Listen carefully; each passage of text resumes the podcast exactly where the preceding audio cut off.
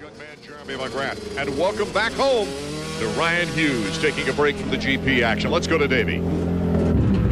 Down here on the starting line, guys, getting ready for the beginning of the first moto, the 250 National Championship Series. We have the riders burning out their tires, getting ready. I want to tell you about this rider right here, number 44, Sebastian Tortelli. He is the guy that Honda's pinned a lot of hopes on to win the Outdoor National Series and get them back to where they were at the top of the motocross heap. Tortelli's got two world championship titles, but coming into Glen Helen today, he's the great unknown. A lot of people say he's the fastest motocross rider in the world. I guess we're about to find out. A Pulp MX Network production. A series of the most exciting action imaginable. Second fight falls for Ryan Filippotto. Dodgy gets by for swallowed. Welcome to the Leatt Re-Raceables on PulpMX.com. Mathis and Weed revisit the instant classics from yesteryear, spotlighting those historic moto moments that simply never grow old.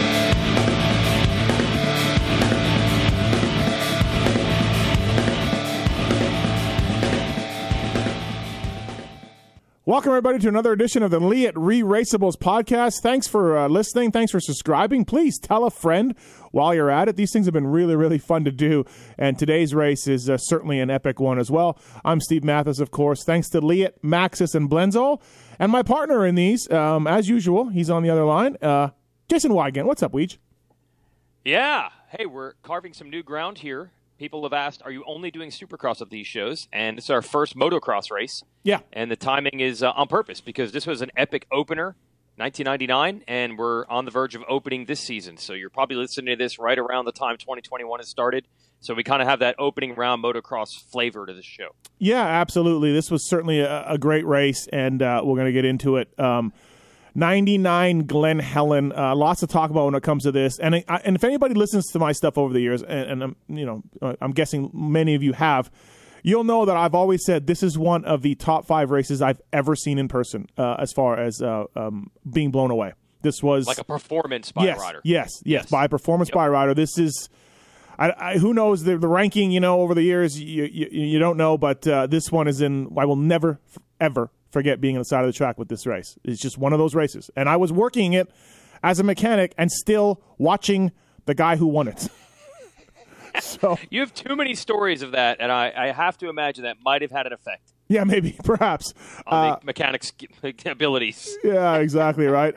Thanks to the folks at Leatt as well for coming on board this thing. They really believed in this show when we pitched it to them, and they stand behind it, man. Really thank those guys. The Motor Concepts guys are Leatt head to toe. Nuclear Blast Yamaha are also Leatt. They got the 9.5, the 8.5 helmets, the 5.5 Flex Lock boots, 6.5 Velocity goggles. Of course, they made their name with the neck braces that they still have. I did a podcast with Dr. Chris Leatt a little while ago. Very, very interesting guy. So please check that out on the Racer X Steve Mathis feed. Really appreciate that. For new for 2021, Leatt has introduced a completely redesigned helmet with their 9.5 carbon and 8.5 composite helmets.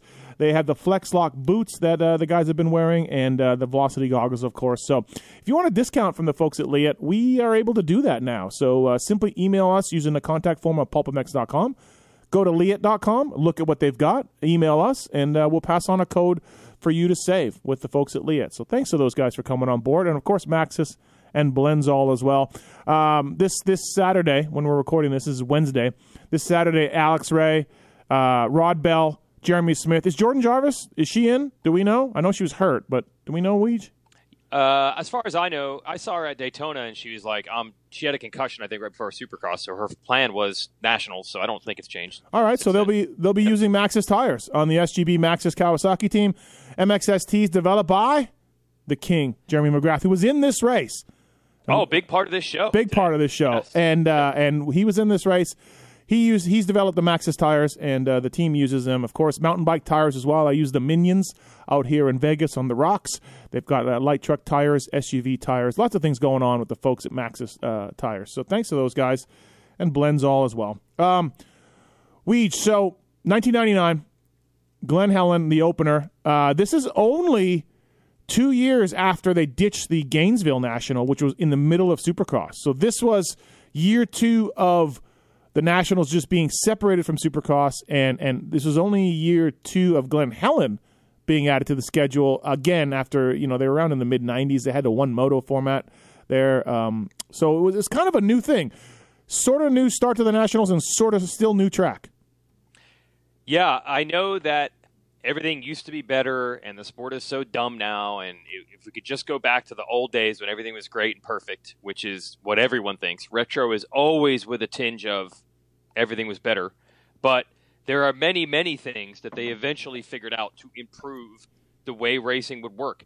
And they used to not only have the, as MXA would call it, the Orphan National, which was the random, the week after or before Daytona, right around Daytona. Yeah, right? Yeah, I think it was, I don't know, yeah. Right, so there'd be the first National, and then 2 more months before another National.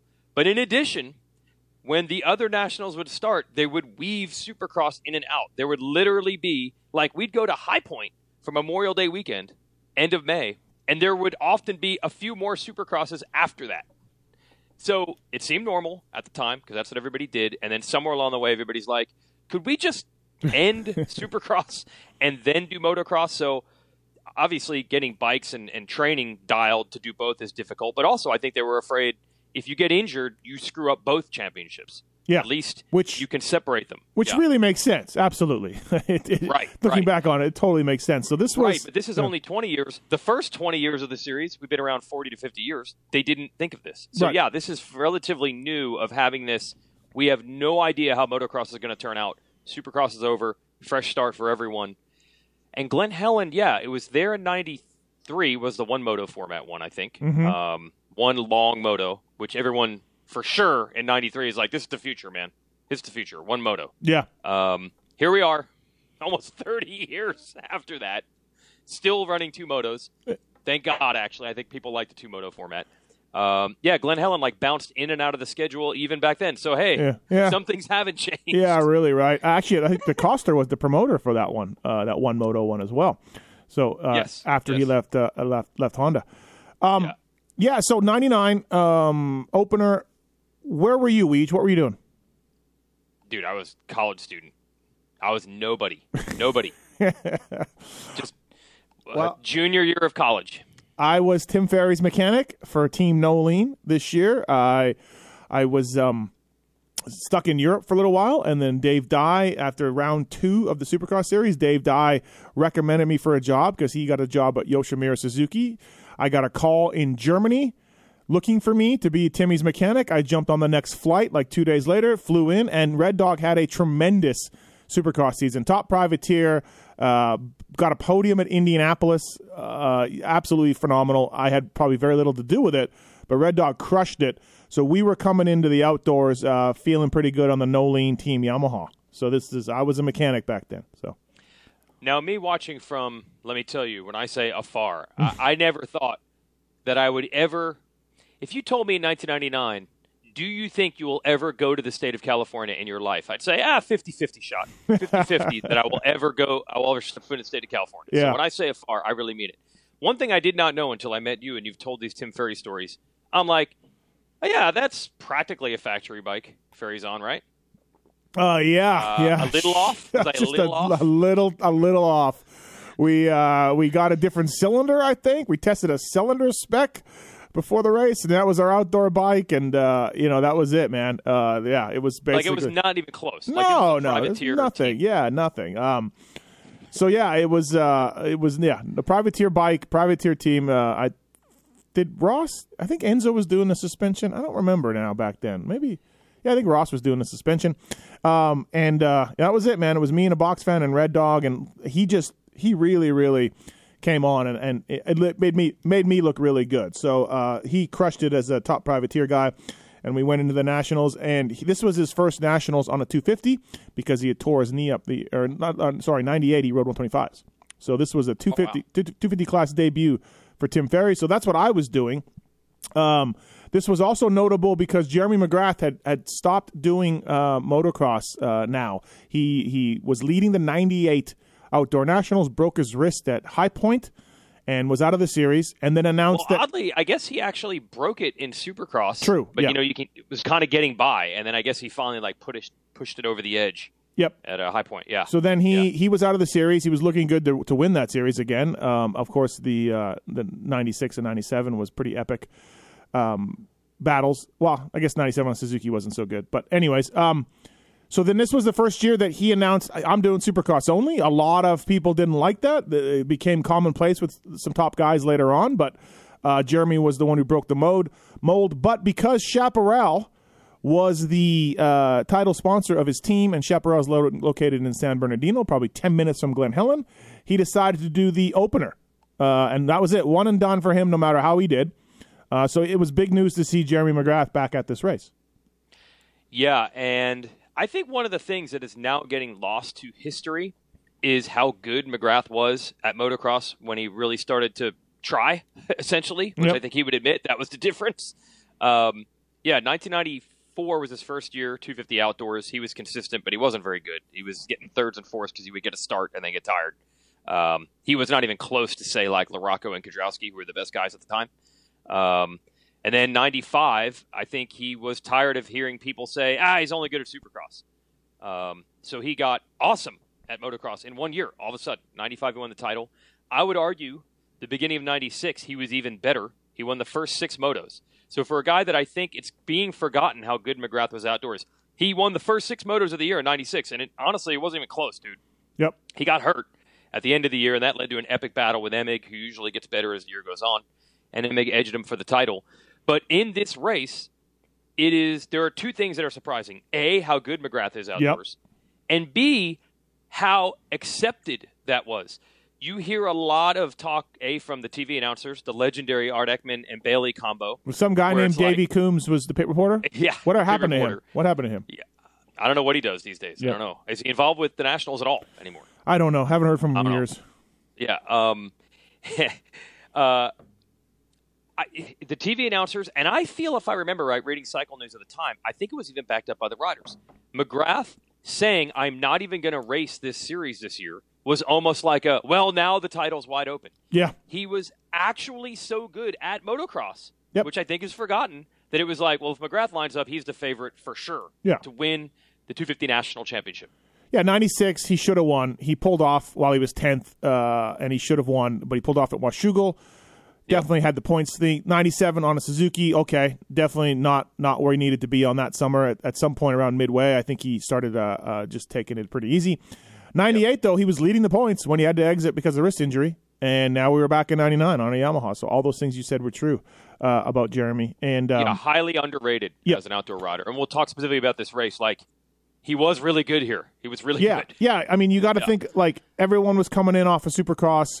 Everyone was doing testing and everything. He probably didn't ride as many outdoors as he wanted to or as he needed to if he was doing the whole season. It was a one-off race, and he still basically beat everybody except for one guy. Yeah, you know. Yeah. So, so the real story of this though is Sebastian Tortelli goes 1-1 in his debut USA National. Of course, we all know he won the mud race opener at Supercross in '98 on a Cowie, an all-time. A weirdo announcing race, by the way, for Art Ekman on that one. Funny story behind the scenes about Art not knowing that that will be a re-raceable. Yeah, at some point. Doubt. So Seb wins that, goes back to Europe, defeats Stefan Everts for the 250 motocross championship, gets signed by Team Honda, comes over. Now Supercross isn't his thing. And I actually, bad on me, I was supposed to look up his Supercross results from 99, but I believe he got hurt and missed some races, right? It was a combination of both. The results were kind of eh. Yep. I think that we can ask him. We're going to call him on the show. Yeah, we're going to have Seb Tortelli on the show. So yes, and the reason we're covering Glen Helen, it is the Tortelli race. Tortelli is the story here.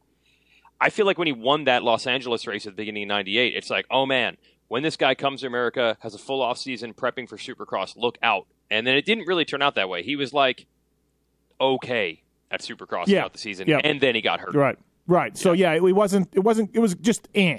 Exactly. It was eh. Exactly. Exactly. But we come into this race and Seb Tortelli, the two-time world champion, by the way. And look, as an aside here, Stefan Everts is a great dude. Okay, I like him. All you Everts people need to calm down a little bit on his legacy. Calm down. Because Albee beats him twice, heads to America. Tortelli beats him twice, heads to America. So, yes, Stefan Everts, one of the all-time greatest, but let's just remember how it would have gone if these guys had stuck around in Europe. That's all. That's all I'm saying. Just a little mini rant. I'm glad you're willing to say that because you are going to take some heat for it, but it's true. And I've seen many an interview with Greg Albertyn just trashing how good not saying Everts is terrible. Of course but not. Saying, I had that guy so handled, so covered, no problem. He was no threat to me. I beat him 2 years in a row. I moved to the U.S. So that's coming straight from the riders. There was no intimidation from Albie. No, and he moved. And Stefan had been known to be mentally a little bit weak and crack a little bit at times, all that kind of stuff. Now, look, he's still an all-time great. He would have won many world titles, but his records aren't as impressive when you look at these guys beating him, like Albie and Tortelli, and leaving. And Tortelli, as a 16- or 17-year-old, really put himself on the map at the 95 Des Nations Week on a 125, I think. I think it was, battled Lamson. Right. So Lamson actually did come back in 96 and get him back. And it was a phenomenal ride. I think Lamson won a moto overall on a 125. But as an American, and at that point being like a teenage American and just a fan, I wasn't a journalist, right? So I was crazy biased, just like everybody else. Like crazy biased. Americans ruled. Yeah. The other guys sucked, right? Well, 96 was a soupy track in Spain, so, yeah, right up there. Yeah. As Emig once told me, the 96 was the downhill triple of nations. It was like, you could either do this jump or you weren't. Right. I remember when Tortelli, that young, put it to Lamson, and Lamson was ridiculously good in that era. I was like, oh, this guy's scary. And then he won a 125 world title. He won the 250 world title. He won that race at Los Angeles the year before, and then this race at Glen Helen, I have one word for it. I was scared. I was like, I was scared. I'm like, this French dude is going to, for sure, eventually just start absolutely kicking everyone in America's ass every week, all the time in America. They can't stop this guy. There is no stopping this dude. He beat Lamson when he was 16. He already won a Supercross. He beat Stefan Everts. And then he dominates this Glen Helen race, as we're about to talk about. And I'm like, oh, my God, it is on. We're dead. A young Wee just thinking these colors maybe do run. Yes. French were taking over. And I didn't even realize that Ron and DV. Yeah, they were coming, right. It was coming. Yeah, absolutely. No, this was a phenomenal race. Like I said, I was in the mechanics area. Red Dog goes 11-11 on the day for 13th overall.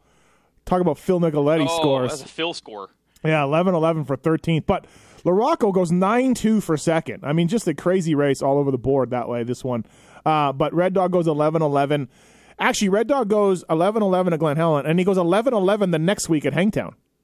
Wow. Yeah. And very consistent. Yes, and then we'll get into what happened after that, maybe after we talk into Seb. But the Leatt Re-Raceables, we're going to have our categories. Who won the race? Lit Kid Award. Who's that guy? Where's JT? Actually, I didn't even look. Where's JT? I need to do that. And the Jacob Marsack Award, of course, for the rider who absolutely crushed it and no one ever talks about. So we'll get into that as well here on the Leatt Re-Raceables. But Blendzall, I want to thank the folks at Blendzall, of course. Weege, do you want to talk a little bit about Blendzall? Yes, I do, because you know where they're proving themselves. They're not just proving themselves in motocross. Now they've got Mike Alessi using their stuff, and you know the Alessis leave nothing on the table. No, that was actually the word I think in Loretta's back in the day. I don't want 1% of a horsepower or a cc left on that table. Put it in the bike. So if they're using it, you know it's good.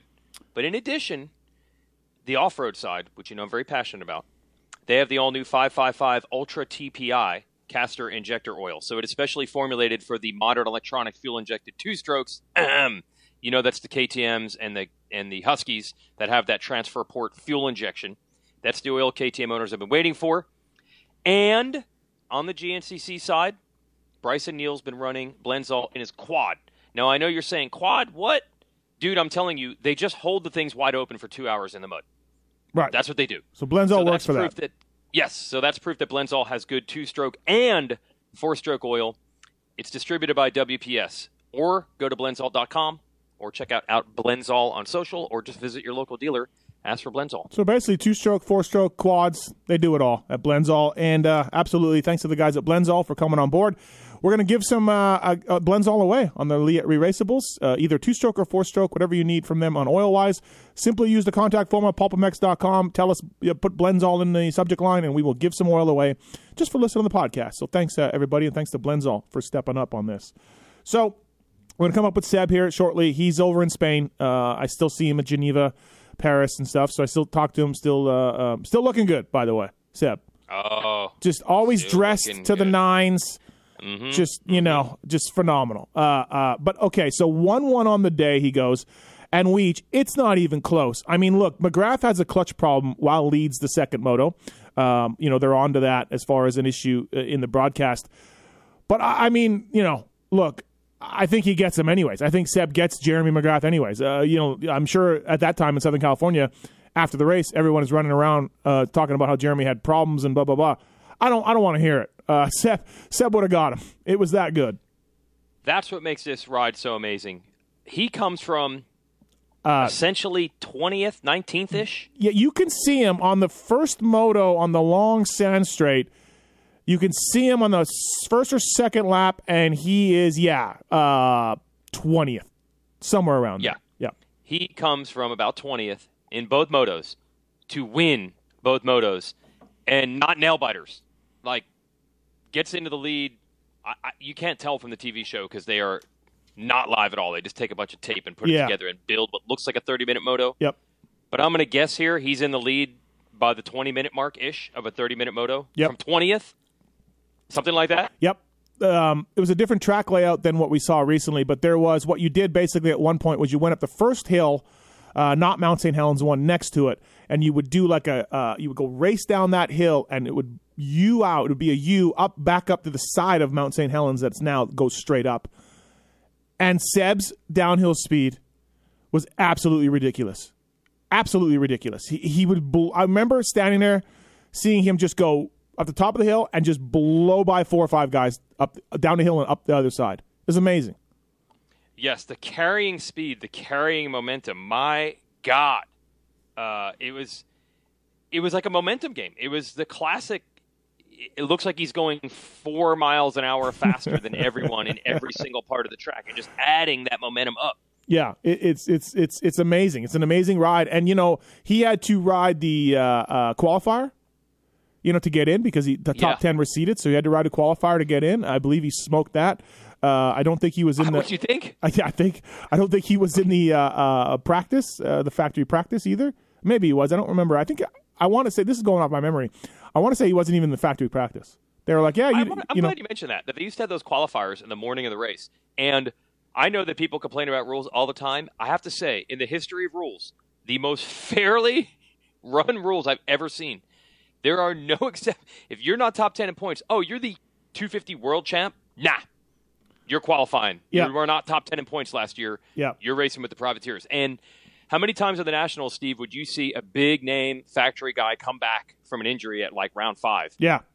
And he had to race every Sunday morning.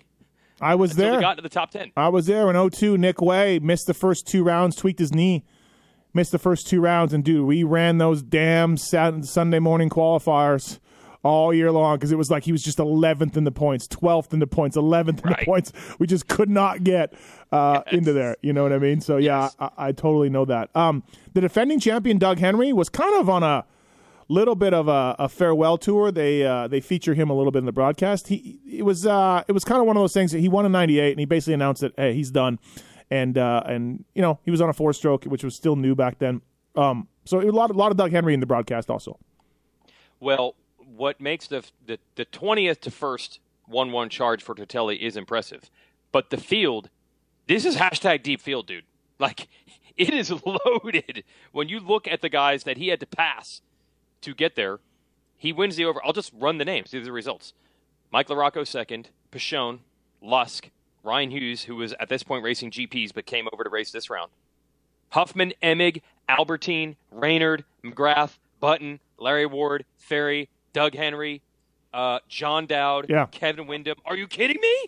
Think about John Dowd in 97 challenging Fro, right? late in the season how good of an outdoor guy he was, and now he's come back from injury, but still, John Dowd was, what you said, just 13th, whatever you just said. Yeah, so I'd basically name 15 legends. That's who Tortelli had to pass. Yeah. Button, McGrath, Ferry, Ward, Emig, Albee, Huffman, Hughes, Lusk, Pichon, Dowd, Windham. Yeah. He passed all these guys. Yeah, pretty much. He pretty much blew Timmy's goggle strap off, if I remember right, when he went by.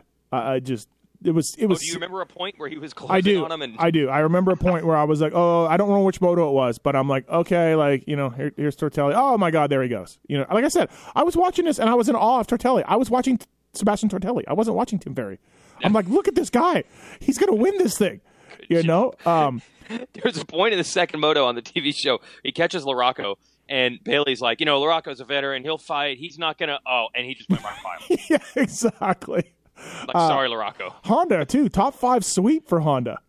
Good job, Red Riders. Well, we need to talk about that a little bit in the show. This was the McGrath Revenge Tour for Honda, where they unbelievably loaded up. They had a 4-rider 250 factory team of big price guys, and they gave help to LaRocco as a 5th guy. Yep.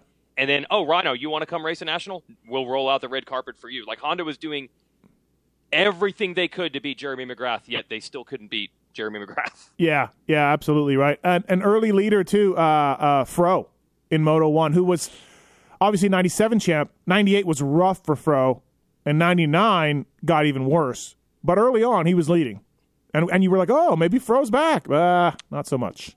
Yeah, we kind of learned from Emig through the years. 98, if you remember, Steve, he all of a sudden found it again. The last few Nationals in 98. Remember that? He started winning motos all of a sudden, got it fixed. So I'm like, just wait till they get outdoors in 99 and we'll see that again. No.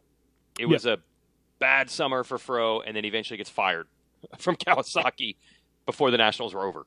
Yeah, definitely wasn't good. But early on he led, which was kind of cool. All right, let's should we get Seb on the line? Yeah. Talk about this? Can't wait. The great Sebastian Tortelli. Did you know him at all? He probably doesn't remember this. Yep. I was covering racers for Cycle News, in the early 2000s. And, of course, he's the nicest guy ever. Lots of time, and even in his Suzuki days. Mm-hmm. He would actually – I'd ask him if he could do an interview. He'd invite me up to the Riders Lounge. Oh, nice. To do the interview there so I could get some air conditioning. Classy guy. But he probably doesn't know that guy was me. Probably not. All right, let's see if we can get a hold of Sebastian Tortelli here on the Leatt Re-Raceables. And now all the way from Spain, we have him on the line, former factory Suzuki rider, former factory Honda rider, world champion, Sebastian Tortelli. What's up, Seb? How are you? Doing great. Great to be here today. Thanks for coming on, man. So 99 Glen Helen. I mean, listen, Seb, you don't, we see each other a couple times a year when the races were going on. I don't think I've ever told you this. Your ride at 99 Glen Helen, I tell it all the time on my stupid shows. It's one of the rides I will never forget, Sebastian. It was, I've seen so many races over the years. I was in the mechanics area for this one, working for Red Dog, and this ride was simply unbelievable. What do you remember from 99 Glen Helen? Well, it was my first season back, in the U.S., first time outdoor really racing. And I guess every dots were aligned that day. I had a little bit tough experience in Supercross. Mm-hmm. And actually, just fresh to Honda, American Honda. And then actually what happened was a little bit complicated for me because I was crowned world champion in 98, so just in September in Greece. And then the next race, had a bike issue and I broke my my foot. Okay. So I was out for the whole practice for Supercross and testing. And I just came in the season 3 weeks before I started riding with a new bike because I was factory Kawi before. So I switched to factory Honda and discovering the bike, discovering also the US Supercross, full on. So that Supercross season was a little bit rough. And what happened is, I went through it and it was okay. Yep. And Jeff Stanton was helping, the guys out at the time. And that was amazing. And he's like, listen, your Daytona is around the corner. And then we have a few more races. I got a good track at home.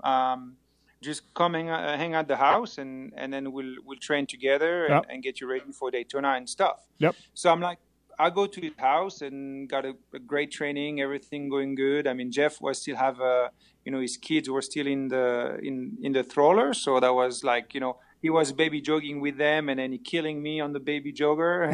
I'm like, he's pushing the jogger, yeah. and I'm behind just like puffing and huffing, and then not going anywhere. And he's like, "Hey, are you doing good?" I'm like, "Yeah." So I'm like, "Oh shit!" Anyway. And so we got ready, and Daytona went good. And then I'm like, hey, you know, can I stay longer? You know, I love it here. It was in Michigan, and mm-hmm. I'm like, you know, just loving, you know, it was, you know, farmland, and I come from the farm, so that was like, you know, that was awesome. So he says, yeah, we'll get ready for outdoors, no problem. Stay a little bit longer, and I'm like, no problem. So we stayed and start riding the outdoor track. Okay. And the season Supercross was still, you know, not finished. And so I'm like, I'm running the auto track and practicing the track that he was practicing all the time out there for years when he was racing and getting mm-hmm. his championships. And I go over a corner, and there was like a little single jump. And the next thing I know, I'm flying up in the air. And the track is in the forest. So that was just the dozer blade whip. Right. That was it. And I'm like, you know, third gear out of a corner. And I'm just flying up in the air, and I'm like, what the hell happened? Mm-hmm. And there was a big oak tree, and I just missed the oak tree, but the bike just come behind me and then just wrap around the oak tree. I mean, the bike was like maybe 3 weeks old. Yeah, yeah. And then the aluminum frame was bent. The forks were like out. I mean, it was like completely destroyed. Yeah, yeah. And I'm like, hey, you know, I don't know what happened. I mean, everything was going right, and I just next thing I know, I was flying up in the air. And actually, all fence was buried under the jump, and just one of the wire was sticking out. Oh, and then when I went over the jump, just got my foot peg, and oh, and it basically stopped me, and I just went flying. So wow. And that was like. I mean, I didn't know what happened. Right. And on the crash, I hurt my hand. And I'm like, you know, I was not able to ride for a couple of weeks. And oh, wow. Honda says, yeah, you know, Honda was like, hey, you know, I mean, it doesn't matter right now, the championship in Supercross, mm-hmm. you know, don't hurry to get back and get ready for outdoors. You know, that's what we really want you. So I stayed, you know, at Jeff's place and got some rehabilitation done. With his wife, because that's what she was in right. therapy. And so I got everything situated and start training out there. And then basically give me a little bit more weeks to train outdoors. And I just, you know, came back to Glen Helen, and that was like, you know, the bike was ready. I was ready 100%, and everything went great. I mean, I got to start in the concrete start for the first time, but that was a little bit rough, but that was okay. Well, that's what I was going to say. Not everything went great. Your concrete starting skills, Seb, not on point. Ah, come on. You could give me credit. I mean, it was like, you know, I started racing when I was 6 years old and never, ever started on concrete. Right. And I come to the first pro race, you know, AMA pro race for me on outdoors. Yeah. And that's a concrete start. Yeah. And, you know, little bit stressed out, you know. I'm sure I practiced. I mean, I practiced like 100 starts on my driveway, but it was never the same as the real thing. Right. I remember hearing that or reading that in Cycle News. You were practicing your driveway. So you're saying in the middle of a neighborhood, you're just full revs up. I mean, you know, at the time I was living in Temecula, and the house I bought was in the wineries. So that was a little bit out of the way, and you know, a few neighbors, and they knew me, and then they says, yeah, no problem. So I was able to, you know, had like I think it was like 5 acres or 2.5 acres land. Yep. Mm-hmm. So I had like a little TT track next door, and then from my driveway I could, you know, get the jump, and then after I was in the dirt and be able to start it. So. But the neighbors were pretty cool about it, and that was a time where it was not as crowded as today, so it was easy to be done. Well, yeah, I was going to say, what is 5 acres of land in Temecula wine country worth now, 22 years later? Yeah, exactly. I wish I kept that house, that's for sure. Yeah, really. Yeah. The big thing was Jeremy McGrath coming back, right? He was going to race just one race, Seb. You know, he was, and we were talking before we got you on, and I think people don't realize, like, he would have been right in the title chase all summer long. He was that good with just, you know, kind of prepping for one race at this race at Glen Helen. He was very good. No, it was amazing. But I think he came back from outdoors and said that he will do only the first motocross. I think that's right. I think that was the deal he had with Chaparral, because Chaparral was basically the local track out there, and that was part of the engagement he had in the contract. So Alice raced the local race, and it was Yamaha put everything into it, and Jeremy was always fast when he decided. Yeah. Same as before, when he was a Honda, and then he really decided to prep for outdoors, he got the championship. So, when he decided something like a champion, he was there the day he needed to be there. Right. We were talking to, again, I was working for Red Dog, and I was telling Weigandt how fast you were coming down the hills and going up the hills and how much momentum you carried. Did you feel like, and it's hard to talk about a race that long ago, but did you remember thinking like, I love this track, this is awesome? Did you preseason test there and like it? Do you have any special feelings for Glen Helen coming in? Actually, no, because the race was the first time I discovered the track. Honda decided not to go practice out there. Oh, okay. And so I never raced the track until I got there, and. To tell you the truth, I love the track. I love rough tracks, so that was perfect for me. That was a perfect fit. Right. And remember they used to water and dig that straightaway. One straightaway they used to make it like that. Yep. And at the bottom. And first lap, I didn't know about the track. I walked the track, but I was not that deep at that time. And I just went, through to that deeps, like sand and dirt. And one guy in front of me crashed, and obviously that was my first lap, and I just back off. Yep. And I went straight over the bars. First lap ever on the track. And I'm like, I remember I was like old. I think I was wearing a No Fear white gear, white and red. Yep. And I came back. I had to change from head to toes, goggles, everything. First lap, I had to stop. And I'm like, what a way to start the weekend. First lap, and I'm like, shit, it's going to be a long weekend if it starts like that. Wow. And, you had never ridden the track before. That's crazy. No. Yep. Honda was like, I knew the next year we had Thursday practice, so we went there to practice. But my first year, we were testing outdoors. I was a little bit on the East Coast in Michigan with Jeff Stanton. Yep. So the time I rode there, I never rode the track. But it was, the track was completely different because they revamped the track every time with the champs, with everything. So for me, it was discovering the track. But, the layout was really nice with the uphill and downhill. Yeah. It was good. It was really good. So you get these terrible starts. You start moving forward quite rapidly. Were you surprising yourself? Did you feel like it was a special day, or were you just riding and you were passing the guys? Or did you feel like, wow, I'm really in the zone today? No. I was... I think I did. I had to do the qualifier because I never raced outdoors. Yep. So I had to do. I think it was on Saturday. I had to do qualifier, and I didn't win the qualifier, I think. I was not. Oh, we figured you did. We thought we just assumed you did. I don't think I did. I don't think I did. It was a short race, and obviously I had another great start, and I think I finished second or third, but I didn't win the qualifier. I think somebody else won the qualifier at that time. Maybe it was Steve Mathis and Tim Ferry. I don't remember, but maybe that, maybe that's what it was. But it was like, I loved the track. I had a great feel about it because. What I loved about it was, you could enter on the inside, you had a rut. You go outside, you had a rut. You go in the middle, you had a rut.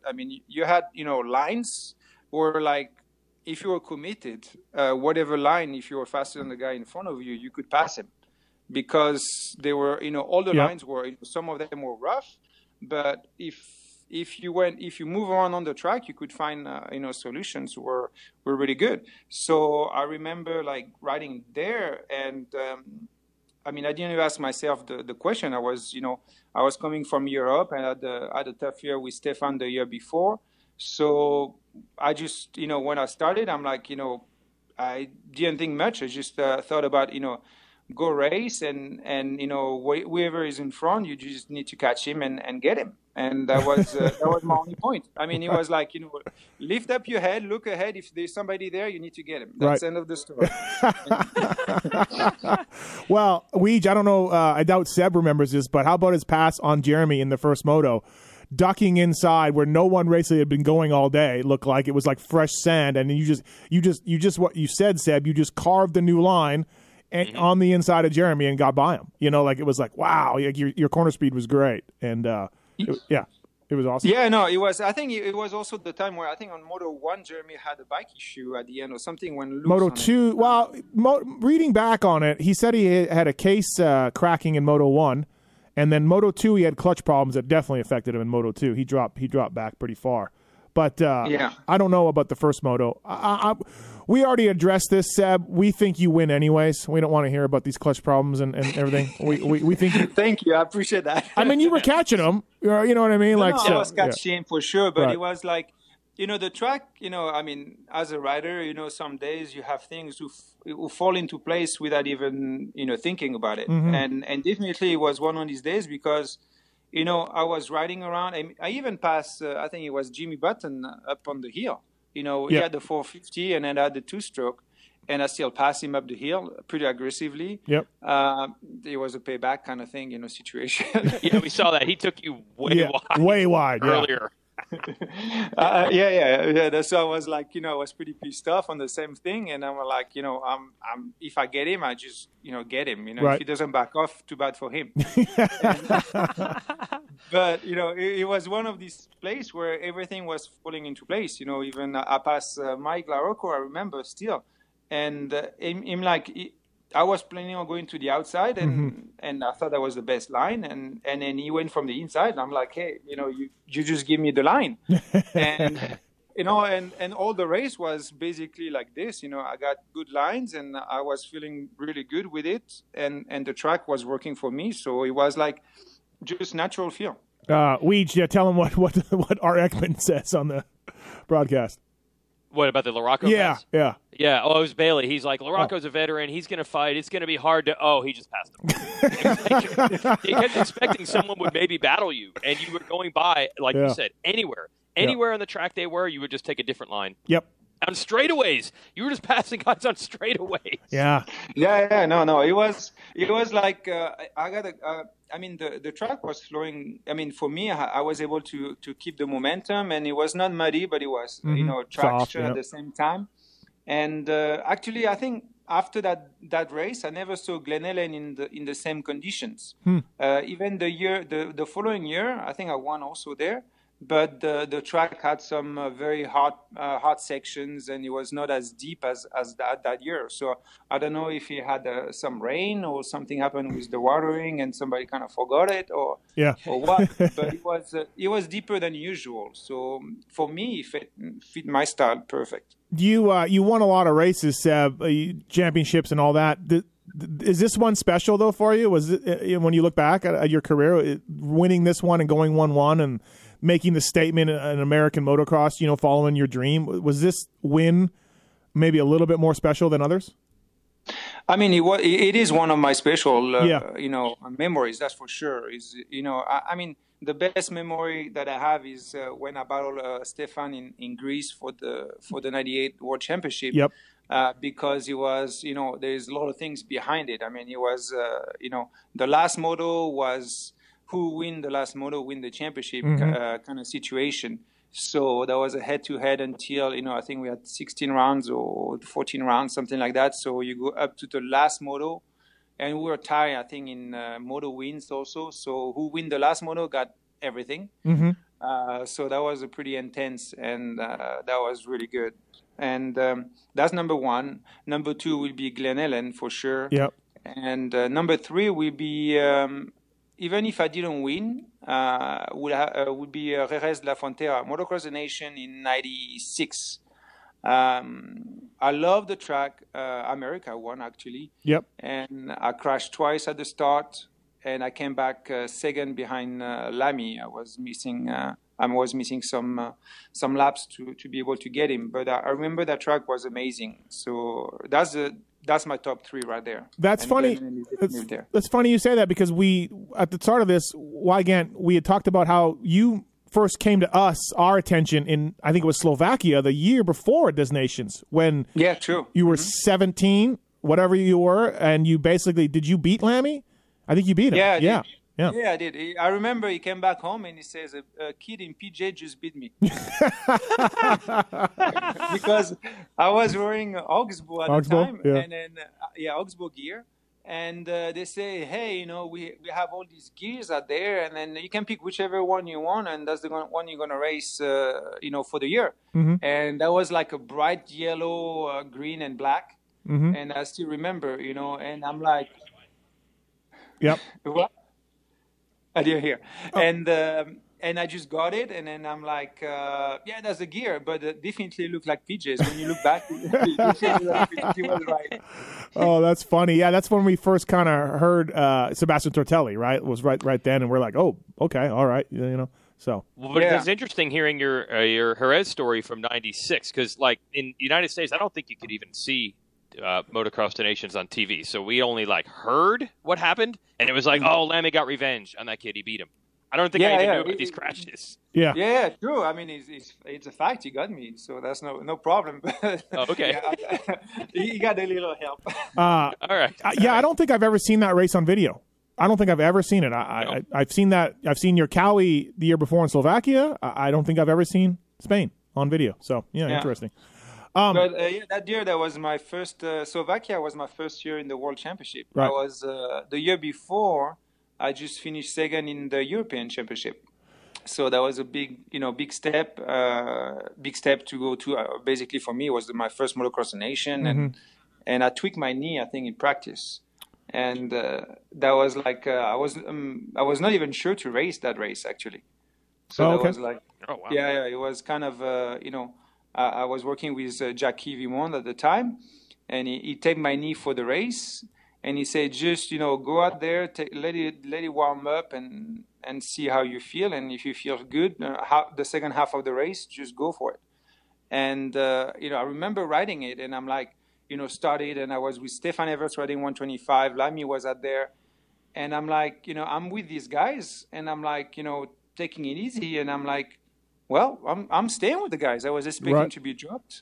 And I'm like, hey, I'm staying with the guys. And Lammy was riding typical U.S. style for a European guy, for me, because that was the first time. He was getting all the outside wide open, carrying all the momentum. And I was like, I couldn't do it because my knee was not 100%. And I was like all inside, slower, but I was staying with them. And I'm like, well, that could be something possible. And I won both motos, and I was like, okay. That could happen. It was actually amazing too that you won Glen Helen with Shane Drew somehow making that thing holding together. No, I'm kidding. But Jed was a great guy. Nah, he was amazing. I mean, I got great memories with him, and love the guy, and he's amazing. I got great time with him. He used to tell me the things that you would break or stretch on a motorcycle. And I'm just like, wow. Yeah. I mean, Shane would have to change. Not for crashing, he said. Not for crashing, just pushing hard, right? Bending bars, bending foot peg mounts, like just from practicing. Just absolutely, Seb, just crushing it. So, yeah. Yeah. I mean, I got better with time. I got a little bit lighter on my feet, so that was a little bit better. But, yeah, I was pretty heavy at the beginning. Go ahead. Glen Helen race when it's over. I mean, this is a dominant ride. You're coming from 19th or so, and you win both motos. How did you keep yourself on the ground? So, not mentally, because it seemed like after the race you were saying a lot of, "Hey, it's only round one. It's only round one." How did you keep yourself from being overconfident? Like, oh, these Nationals are going to be easy. I mean, from experience, I know it's never easy. Okay. So, it's never easy. You never got an easy championship. And, maybe for me, it was a good ride, good day, but my start sucked, and then I'm like, you need to work on that. You need to be able to be out there because, maybe you got everybody surprised and they are still coming out from Supercross and maybe they don't have the time. So, I'm like, a season is always long, and even if that season was a really good season for me until I crashed and got injured, But it was still, you know, a lot of things for me to work out. I mean, I was the first year, I didn't know most of the track. So it was always a full discovery for me going to the tracks, even if Honda was really good at, you know, trying to do the Saturday races or Friday races when we could to get me on the track to know it. So that was like, you know, that was always a good season. I mean, Honda was, you know, you look at on the first race, you see Honda will got the championship, no problem. The first five runners were Honda. Yeah. And you're like, how can Honda go and not get the championship? Yeah, Albee is nowhere to be seen. He has bad starts. He goes down a bunch, but he eventually wins the title. Did you and Albee have much history, or were your paths never crossing because of the age difference and what classes you were in? No, we never cross race because actually when I was coming to the World Championship, he was leaving the World Championship, and I mean he got the European, the 125 World Championship, then moved to 250 and battled with Stefan for many years and beat him, and one on the early guy also beat Stefan. So that was like he left to the US before I could be in the pro scene. So that was like I knew of Albee, of course, and especially because he was with Jan de Groot, who was my team manager at Kawasaki, and he was racing for him. So definitely I knew everything about Albee, and we had the same basically team manager. So it was a good experience. But it was, you know, I mean, for me, racing with him was, I didn't see him at the beginning of the year, and he came strong after, and he had better starts than me for sure, and I helped him get the points. And until my injury, I think I had a really comfortable lead. Yeah. And it was supposed to be my year, but I collided with Doug Henry. And I end things, you know. But you know, it's the same thing. When you start in the back and you have to pass guys, you have more chances of getting hurt, and that's what happened. That was second moto at Unadilla, I believe. Yep. Yeah. Yep. Yeah. Second moto at Unadilla, colliding with Henry, and yeah, that was a wrist, right? Left wrist dislocated. Yeah. Yep. Yep. Yeah. So starts. Was there concrete starts every round? Was that always the problem, or was it just starts in general, no matter what track? No, actually, my concrete start was definitely not a great thing for me, but I got away with it. But something was different for me. I had a good start with Kawis, and something in the clutch. I could never feel comfortable with the clutch on the Honda, and we tried many things. We tried different levers. We tried different angles for the release of the clutch, I mean, different things to get it. But I, for some reason that year with the Honda, I couldn't get a start the way the clutch was acting. And when I switched to Suzuki, that changed completely because I was able to start properly at that time. But for some reason, the way it was with the 252 stroke, I couldn't get it. I could get the 450 four stroke because I did all the testing in Japan and the first race with the 450. Out there in Japan, and no problem with the starts. But on the two-stroke 250 CRF, I couldn't do it. I don't know, something I was not matching with it.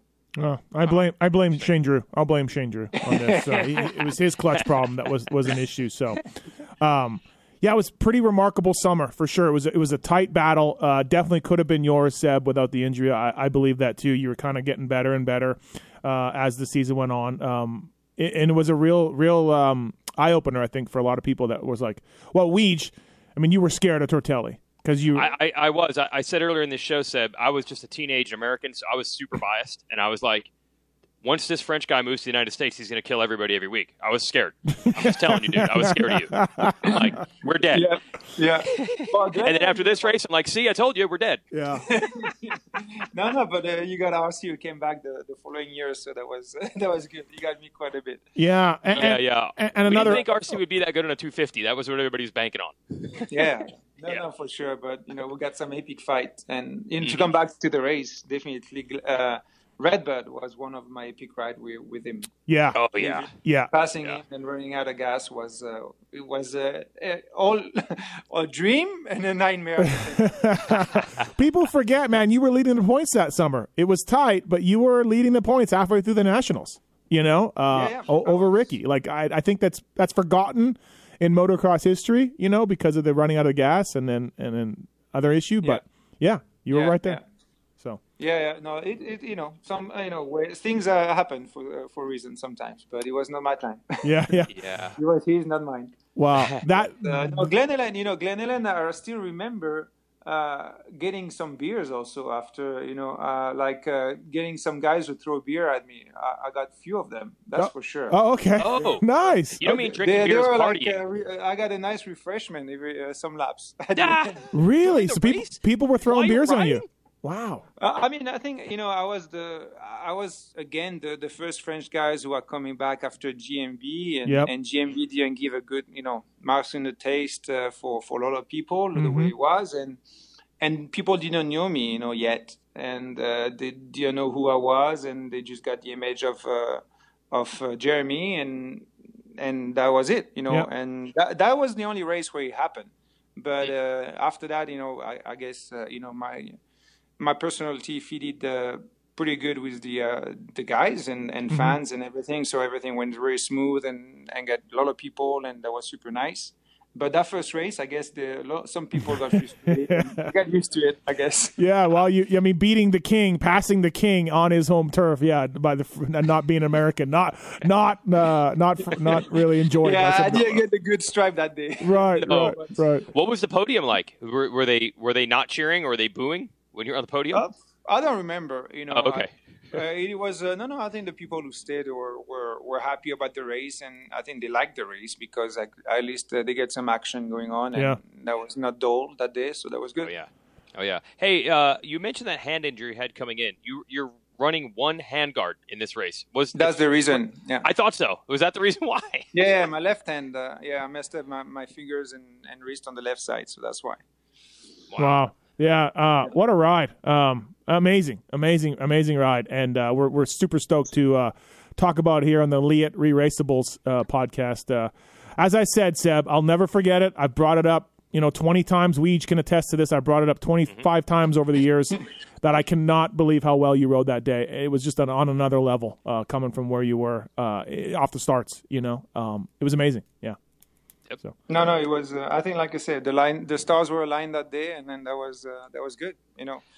Everything went smooth, and it's for sure great memories. I still remember the gear I was wearing and all that stuff, and it was good. And from that day actually on, Glen Helen always has been like I was. Even if the track on a Thursday was pretty dry and slippery and everything. It was always I was always happy, always happy to go to Glen Helen and ride it. And, just because of a memory. And that happens a lot, when your mind is set and that is a great place, you never had any, anything goes wrong out there. It was always good. Yeah, right. It's weird. You had this amazing run, and then I look the next week, Hangtown, you went their next race at Hangtown. I don't know if there was a week in between, but you went 7-5, so yeah. How did that one go? It was a bad start, and that's where it went bad. Came back from the back, and I think that was the race where it was so hot. I think we got like 100 degrees, and the guy were passing out at the end of the motos and everything.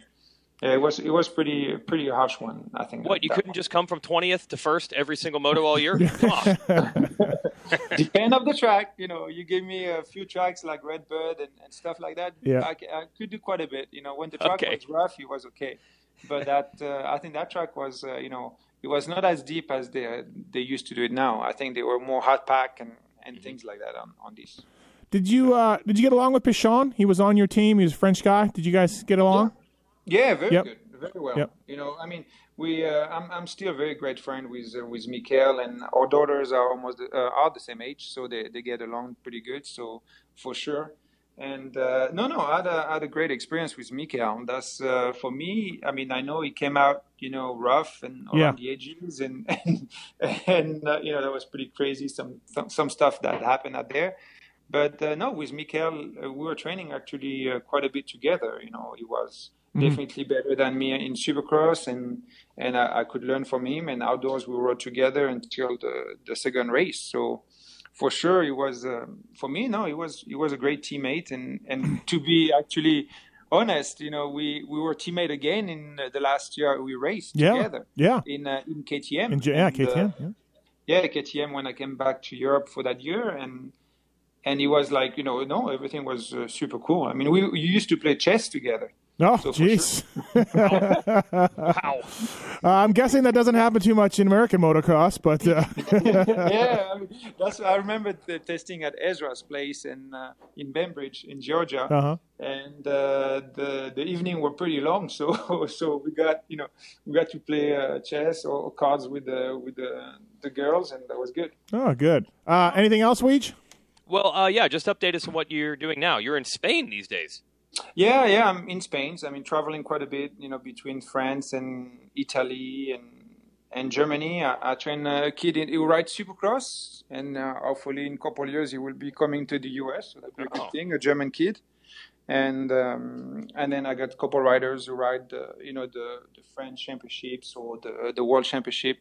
So just, staying active in the motocross industry. Didn't get a chance to come back to the U.S. I came in a couple times to visit some friends, but that was pretty short. So hopefully in the near future I'll be able to come back for sure. And when things get a little bit more easy for traveling, for sure, it will be something happening. Also, too, do you think that maybe the beginning of your injuries in America started when you started riding with JT all the time? Because that's what we think. We think JT was, maybe holding you back a little bit at times. JT was amazing, but it was not dealing with him. Okay. Sure. No. Because my injury started when I was on the West Coast until I moved to Florida. No, it was JT. It was all JT. He was holding you up. Yeah. No, I got a great time with JT, and it was awesome. When you guys practice together, Seb, you know how they do it now. They always start first, right? The slower guy starts first, and then the guy chases him down, right? That's how they do at the Baker's Factory and stuff. Did you give him like a minute or 2 minute lead? Like what? How long of a lead did you give our buddy JT? To be honest, I don't remember. But I mean, we were lucky. I mean, the property had a nice motocross track and supercross track, so it was a perfect fit for both of us. I had somebody to train with, and JT is a great guy. I mean, always happy, and we were doing training, physical, or it was a little bit more lifting weight than I did. It was a little bit stronger than me, right? For sure, definitely. But our doors were amazing. And then, did you ever feel sorry for him and jump on his Husqvarna at all? Ever? No. I was great where I was. That poor Husqvarna. Jesus. But I mean, he switched. I think when the 450 Honda came off, he switched to the 450 Honda, and that was pretty good. Yeah. Yeah.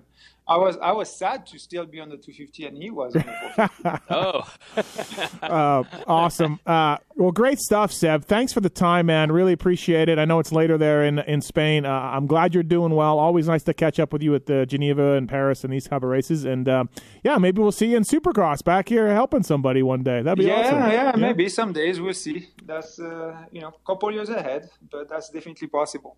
Awesome. Well, thanks, Seb. Thanks for your time. Hey, anytime. Great day. Thank you. Have a good day. Thanks. Bye-bye. Thanks. Bye.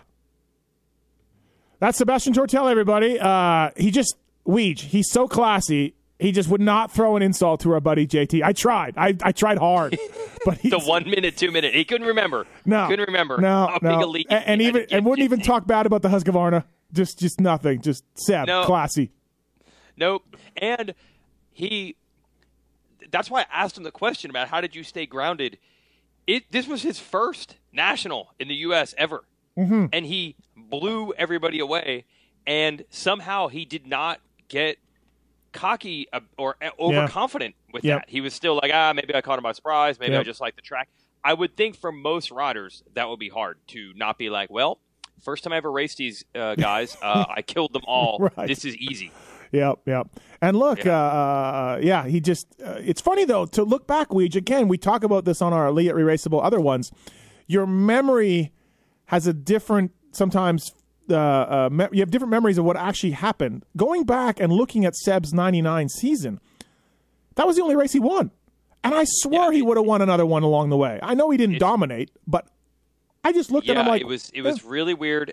It was a dogfight, and I guess for him, yes, the starts were bad all the time, so that was holding him back, but that deep field that I mentioned at the beginning, like other guys were jumping in there and getting wins. Albie, I think Albee, I remember him saying, Albee went down in the first turn in three of the first four motos. Then High Point. I was there at High Point. And, dude, Albee's 1-1 there. It wasn't quite 20 at the first, but it was a dominant. Yep. You're like, whoa, yep.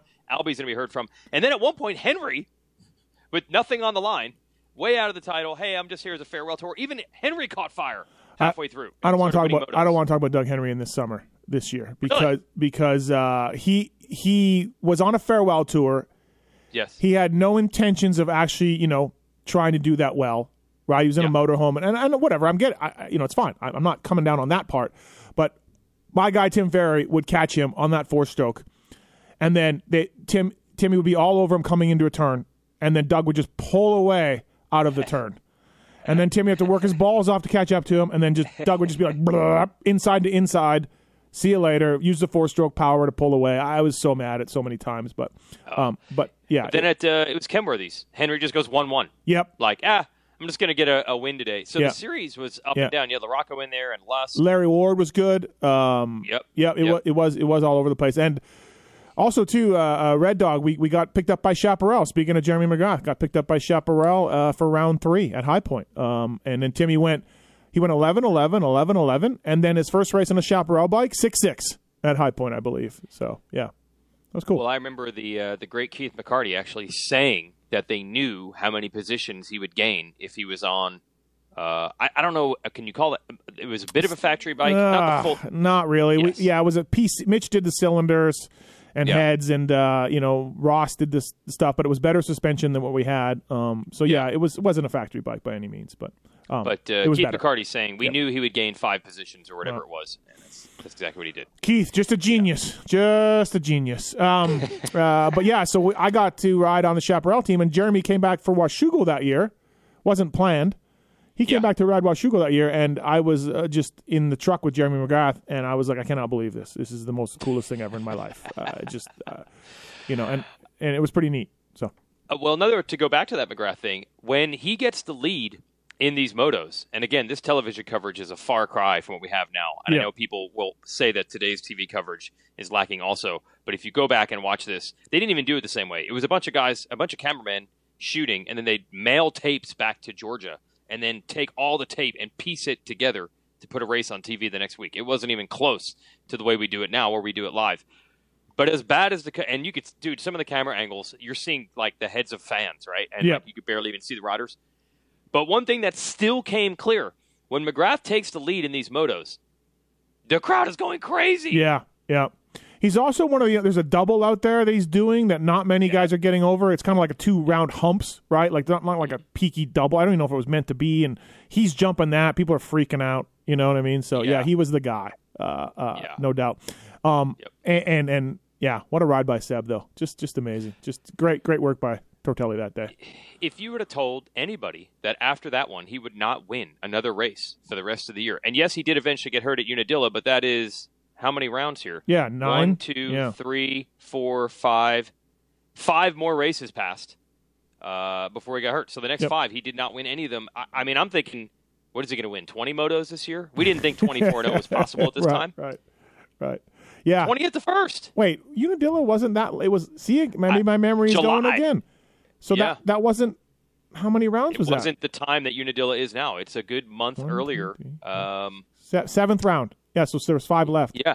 Isn't that weird? Yeah. Yep, I definitely would have thought that it was later to the season than that. I remember thinking he was going to win it. Like, I remember, again, memories are funny, but I'm thinking to myself, he's the fastest guy. Like, Tortelli's going to get this. Like, yes, bad starts and, yes, some crashes, but eventually this dude is the fastest dude. He's ripping through the pack every week. He's going to win this title, and then obviously that injury, but – right. Anyway, Albee will argue to the death on that, though. Yeah, he probably would. Yep. Funny to hear Seb talk about Jeff Stanton's place and what shape he was in. I can attest for this in 2002, working for Nick Way. So 3 years later, I go to Jeff Stanton's place for the summer with Nick Way a bunch, and Jeff is as fast as Nick. Nick is a 7th to 10th place guy in the Nationals. Jeff's been retired for 8 years. 8 years. What? And he's as fast as Nick. Yes. It's so amazing. He would have 8 years past his retirement been top 10. 100%. 100%. He was still – I mean, it was his track. He knew it well, but still, he was 6-time. I mean, you know, look, dude, they sent guys to Stanton's house for years. Yogi went there. You know, LaRocco went there. Who did they send? Windham's been there a bunch. Like, it was almost like, hey, things aren't going well. We're going to send you to Stanton's. That's right. You know? It's true. Yep. It's true. Yep. Yep. So it was amazing. Yeah, because one other guy to mention here, that Honda situation. So McGrath leaves before 97, variety of reasons. One of them being that first aluminum frame bike is kind of legendarily bad now. Although, Steve, if you had a fresh, crisp, clean-looking 97 CR250 and you put a picture of it on Instagram, what would the reaction be? People would love it. Yeah, people would freak out. Yeah. Oh, badass. Yeah. I love that. Yeah. Right. Yeah. The crappiest, worst two-stroke ever, you put a picture of a good one on Instagram. Best bike ever. Yep. So that was part of the reason McGrath left, but there were some contractual things. I mean, it wasn't a story like they wanted to own more of his likeness and things like that. Right, and then also Drew was supposed to be his mechanic, so again, I think Shane Drew was one of the reasons why Jeremy left Honda. I like to tell Shane that. Oh, is that what you'd like to say? Yeah. Oh, okay, yeah. Point is, McGrath leaves right before 97. Honda doesn't even have a chance to really sign anybody. So it's like 98, we're coming back. They sign Lusk. He goes head-to-head with McGrath quite a bit, but McGrath ends up getting the Supercross title anyway, so then it's like, all right, fine, we're bringing back Yogi, and we're bringing back every other dude we can find. We're going to sign Windham. We're going to bring Tortelli over from Europe. We're going to bring Pichon. Yeah. LaRocco, you're getting factory stuff. We have to beat this guy. Yep. The money and motivation that Honda must have had in 99, and you saw it in this one brief race where they went 1, 2, 3, 4, 5. Yeah. Yeah, it was a power team. And I remember they had the commercials, right? They had a cool commercial. They had the Red Rider ads in magazines, the pull-out ads and stuff. It was really, really cool. Good marketing. Yeah. And I remember this is part of the reason I got hired at RacerX. I would write these stories for nothing, like for not even to put anywhere. I was just doing it, and I would send Davey and Brian Staley, who was kind of the I don't know. I couldn't even say boss at the time because I don't think RacerX was organized enough to even have like a hierarchy ranking. But it was like Davey and then this guy Brian.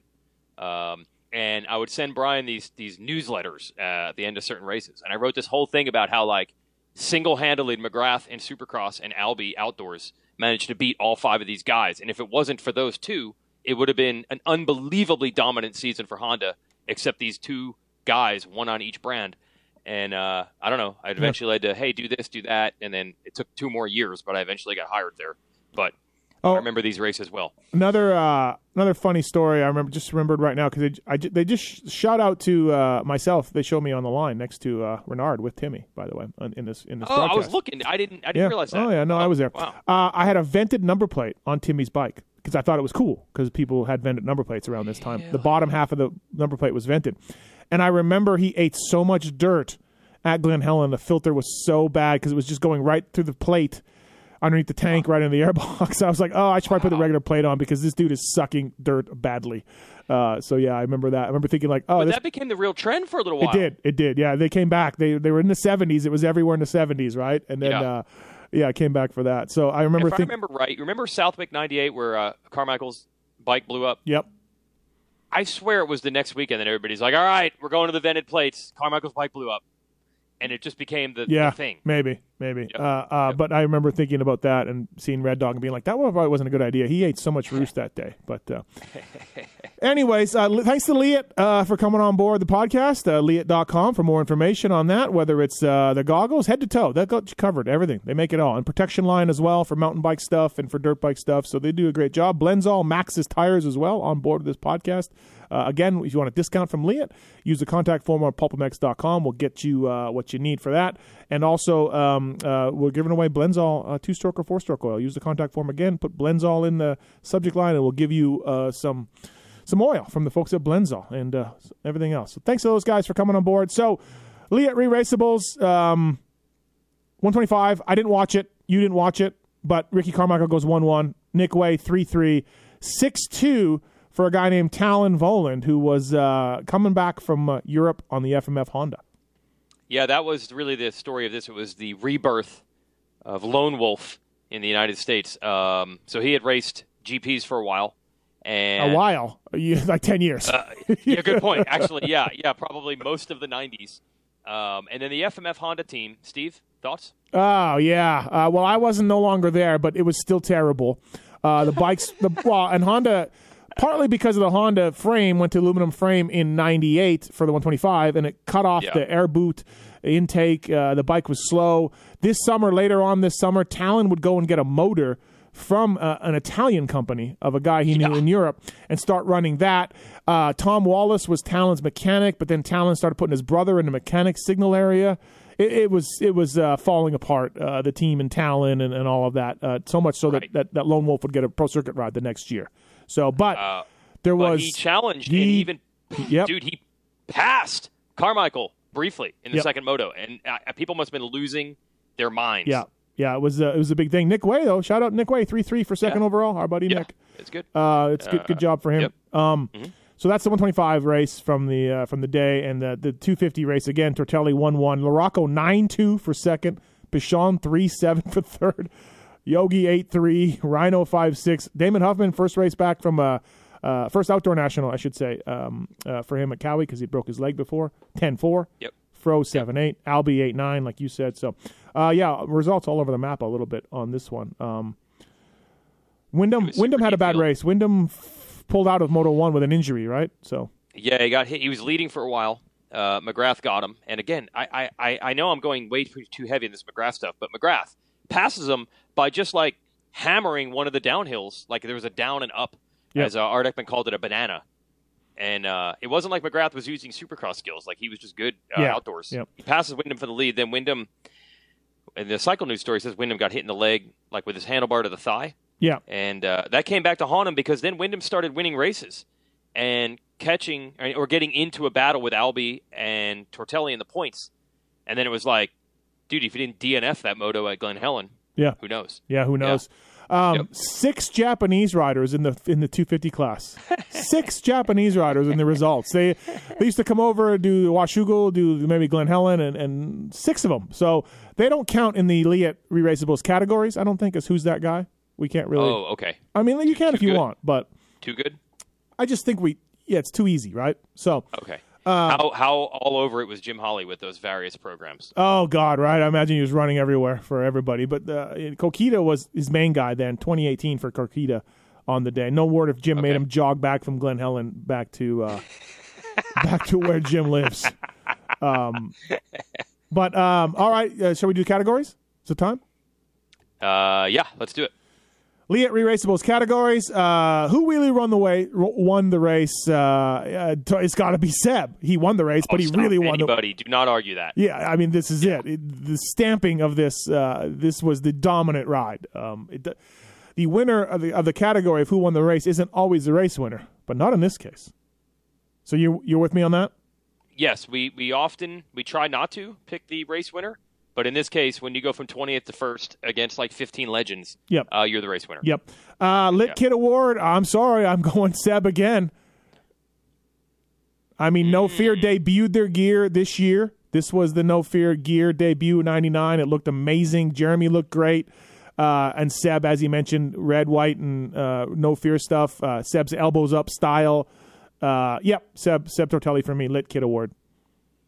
Yeah, I mean, No Fear really had it dialed when they came on the scene. It probably didn't hurt that they had, like the best dudes. Like they had Seb, Windham, and McGrath. So very stylish riders. I don't want to pick the same as you, so I'll just go MC. But No Fear was absolutely on their game. Yeah, that time. I can't argue with that either. Where's JT? He didn't qualify. He did not qualify. His bike broke, he said. There's an LCQ, too. He failed to mention what happened in that one. Or maybe the bike broke in the LCQ. I don't know. But he was listed in Cycle News. Is that Husqvarna days? What? Is that Husqvarna days? No, 99, he's on a Yamaha. Oh, okay. Yep. They do list some notables in Cycle News that didn't qualify. Phil Lawrence didn't qualify. Wow. Factory Phil's number 37 this year on a Moto XXX Suzuki. Factory Phil didn't make the moto. Paul Curry didn't make the motos. Like big-time guys, because these are type of the races, the Glen Helen, where guys would just show up and do one because they were SoCal guys, and you had six Japanese dudes. So so where's JT not qualifying on this day? Who's that guy award? I mean, there's a lot. You can do the Japanese guys, but honestly, for me, and shout out to Mike Healy. Long past his prime. Mike Healy, 40-31 on the day. That is nuts. Yeah, unbelievable. I mean, probably 10 years past his peak when he was racing GPs, and apparently he won a moto at Steel City. I don't even understand. You know, one of the all-time mysteries. Yeah, yeah. Sorry, Mike Healy, if you come over from Europe now and show up at an AMA National and win a moto, you will be making hundreds of thousands of dollars starting the next week. Yeah, yeah, absolutely. So for me, it was like, good, nah, nothing. If I discount the Japanese guys, who I know some of them, but not all of them, I got to go with Frank Mercano from Goleta, California, 35-34. I've never heard of Frank. No idea. Frank raced 4 Nationals in his life. Hangtown, Troy, Washougal, Glen Helen. Again, I know nothing about Frank Mercano. That's my who's that guy. Yeah, and I will echo that. I'm going to go with 37th overall. Probably a good battle with Frank Mercano. Andy Anaya. Yes, yeah, okay. I could have gone with Andy, 37-35. Yes, Mercano edges him. 34th in Moto 2. Anaya, 35th. And Andy Anaya raced here and Hangtown the next week, and those were his lone appearances. So those are the 2 races he must have qualified for. Yeah, you make a 40-man moto, you're a bad dude, so shout out to those guys. Also, I bet you there's tons of people in Southern California. They're like, yeah, I watch those guys race every weekend. Yep.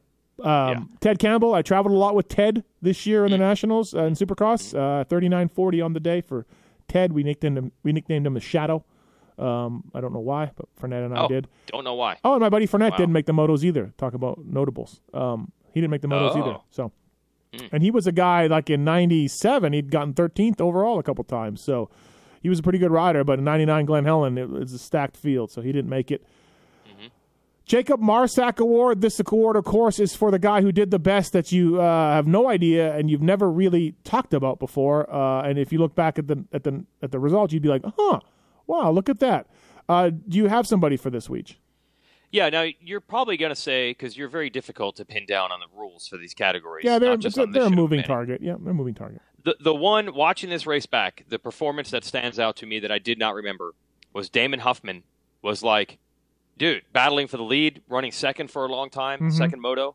I think that was his only good moto all year that year. He went 10-4 for 6th overall, but he was battling for a podium most of the way, and the rest of the summer, I think, was terrible for Huffman. Yeah, I don't remember how it was. It was his first year in 250s because he had broke his leg. He was the hot signing for Cowie, right? 3-year deal, big deal for him. It did not work as planned. You're right. I don't really remember. Well, I'm going to look back here for the rest of 99 for him. I see that he's like 16th overall at Hangtown. But in this moto, he passes Button. He's running second and keeping McGrath honest for the lead for a good part of the moto. And you're like, oh, maybe he just fades. He gets fourth. He's battling with LaRocco right to the end.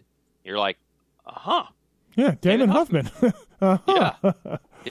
At that point, obviously, dude, you coming out of 95 when he won the back-to-back 125 titles, 96, 97. I thought Damon Huffman was going to be as good as McGrath. I'm just saying by 99, especially outdoors, I thought that was a better ride than I remember.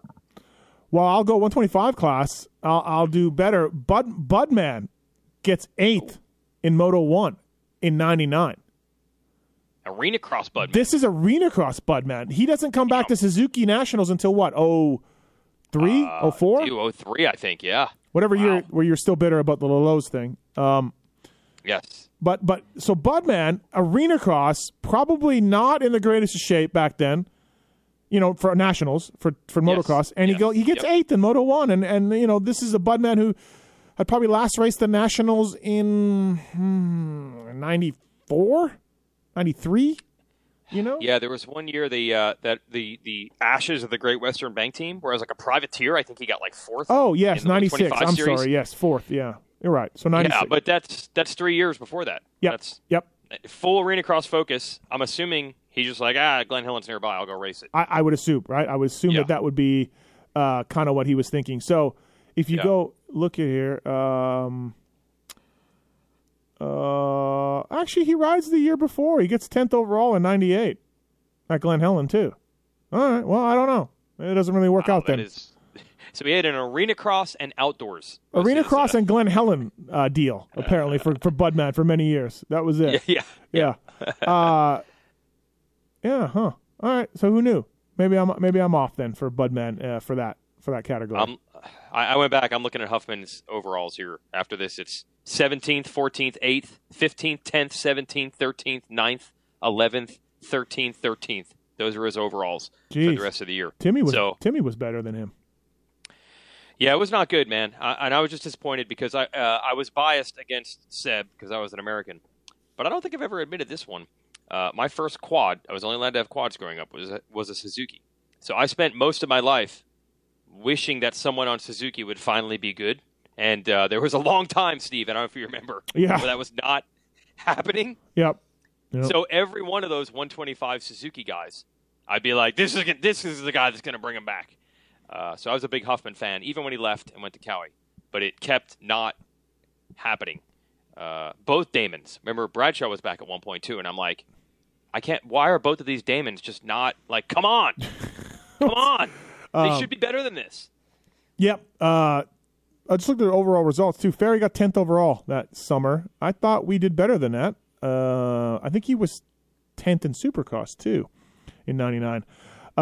Deep field, man. It was 10th overall for Red Dog Mathis that summer, and I do remember also Larry Ward beat us at Southwick.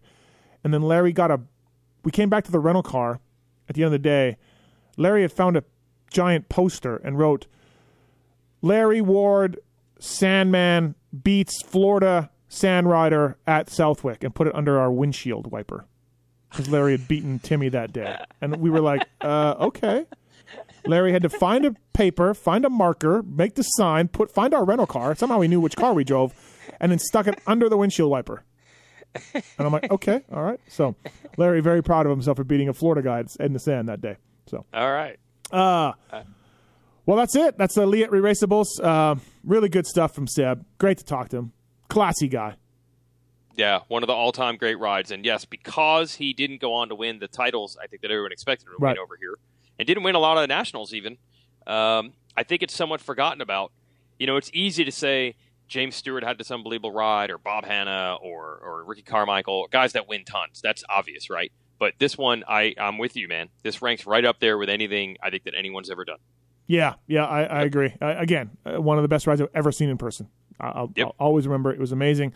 So thanks to Seb for coming on, and he wouldn't even make a joke about JT. It proves once again just how classy he is, and so better than us. That's right. Yep. That's right. Thanks for listening, everybody, to the Leatt Re-Raceables. Thanks to Maxxis and Blendzall as well for joining us. And until next time, enjoy the motocross season, everybody. Thanks, Weege. See ya.